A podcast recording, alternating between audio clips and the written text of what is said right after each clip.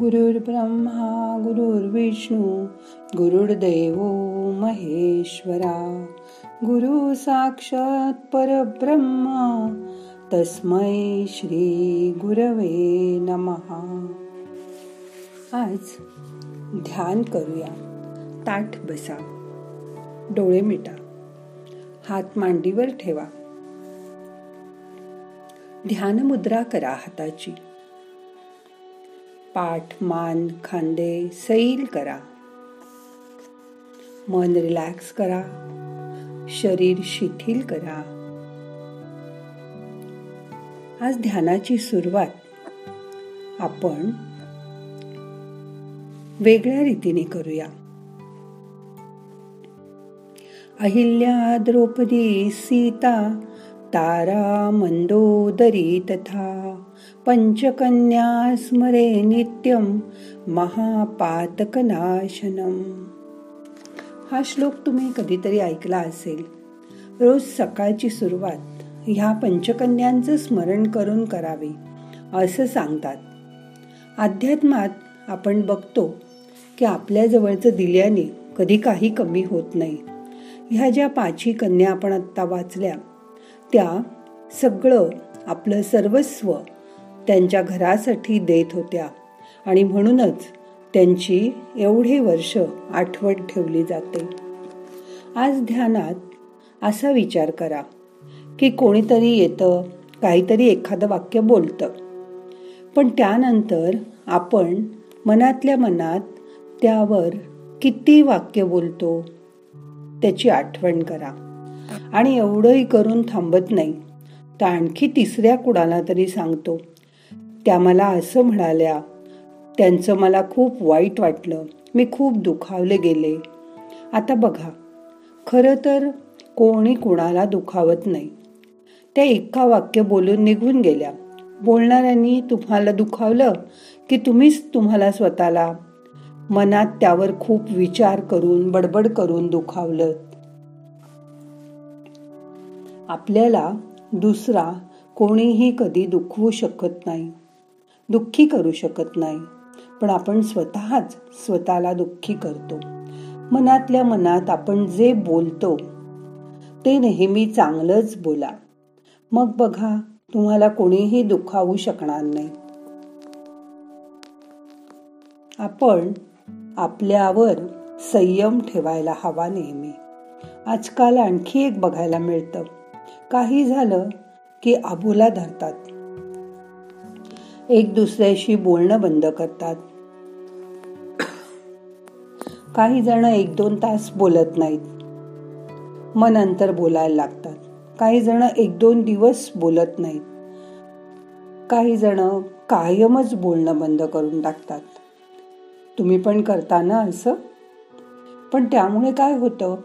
उलट आपण आपल्या मनात सतत त्याच माणसाचे विचार करत राहतो. आपण त्याच्याशीच मनात बोलत असतो.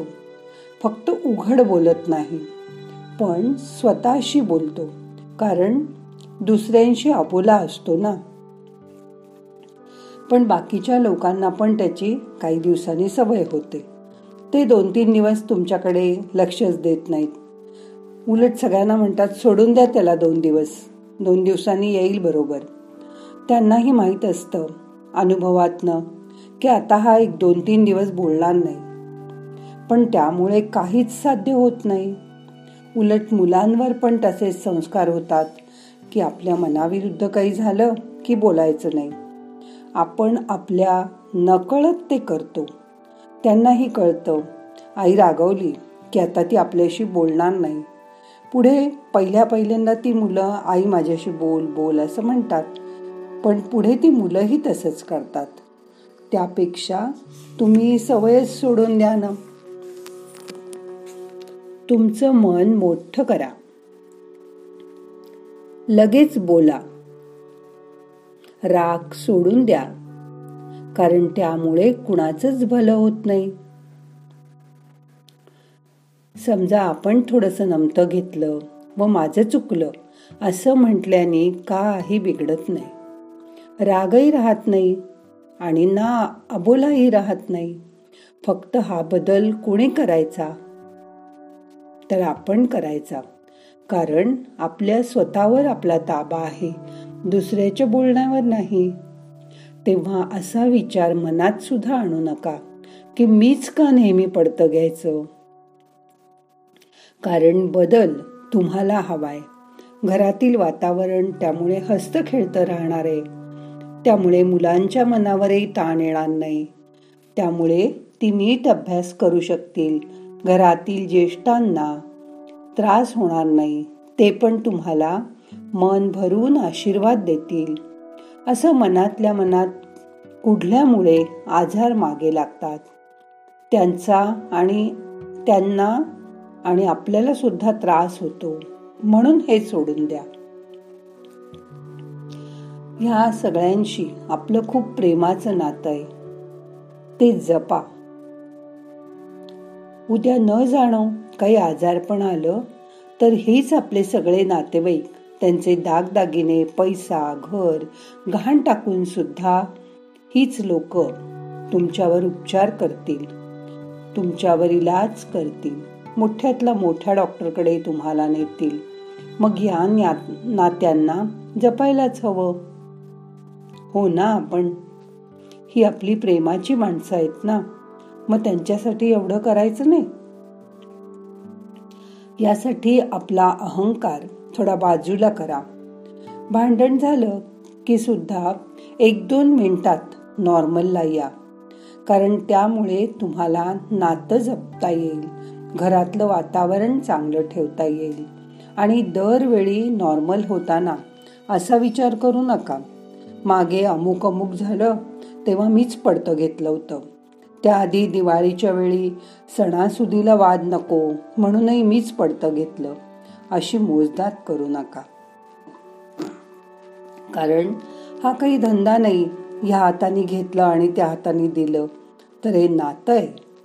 धंद्यात हा विचार असतो. किती वेळात दिलं त्यांनी आपल्याला काय दिलं त्याच्याबद्दल. तुमचं तर नातं तुम्हाला जपायचंय सांभाळायचंय. तुमची माणसं सांभाळायची आहेत. तेच संस्कार पुढे मुलांवर होणार आहेत. ते पण तुमचं वागणं पाहूनच शिकत असतात. आता या लॉकडाऊनमध्ये घरातील आजी आजोबा मुलांना स्तोत्र वेगवेगळ्या आपल्या गोष्टी शिकवतायत. कारण चोवीस तास आपण बरोबर आहोत. घरातलं वातावरण तुम्हाला निकोप निरामय ठेवायचंय ना? त्यामुळे सगळ्यांचंच आरोग्य चांगलं राहणार आहे. हे एकदा मनाशी ठरवा. बघा जमेल तुम्हाला. मी तुमचं इतके वेळा ऐकलं. आता तुम्ही ऐका. असं नका म्हणू. नात्यात नेहमी आपण ऐकलं पाहिजे. कारण हे फक्त मला ज्ञान आहे. नात्यात हे नेहमी लक्षात ठेवा. आणि तुमची नाती त्यामुळे किती सुदृढ होतील त्याचा अनुभव करा. आपल्या स्वतःमध्ये बदल करणं आपल्या हातात आहे या उलट काय होतं? आपण स्वतःमध्ये बदल करायच्याऐवजी लोकांना बदलायला जातो. ते आजपासून सोडून द्या. जो काय बदल करायचा आहे तो आपल्या स्वतःमध्ये करा. हे कोणी करायचं? मी करायचं. असं ठरवा. आणि मग त्यामुळे मिळणारा आनंदही स्वतःला मिळेल. आणि त्यामुळे आपलं आयुष्य सुखी होऊन जाईल. आता दोन मिनटं शांत बसा. आपल्याकडून काही चूक होत असेल तर ती सुधारणं हा मनुष्याचा स्वभाव आहे. आणि जो अशा चुका सुधारतो तो आयुष्याचा आनंद पुरेपूर उपभोग घेतो. असा आनंद आयुष्याकडून घ्या आणि तुमच्याकडून लोकांनाही असा आनंद द्या. यापुढे मन शांत राहील असं बघा. परत आपण ज्यांची सुरुवातीला आठवण केली त्या पाच कन्यांची आठवण करा. त्यांच्यासारखं मोठं व्हायचा प्रयत्न करा. अहिल्या द्रौपदी सीता तारा मंदोदरी तथा पंचकन्या स्मरे नित्यम महापातकनाशनम. रोज सकाळी त्यांचं स्मरण केल्याने महापातकाचा सुद्धा नाश होतो. मग आपल्या मनातील अहंकाराचा का नाही नाश होणार? मन शांत झालंय रिलॅक्स झालंय. दोन मिनटं असं शांत बसा.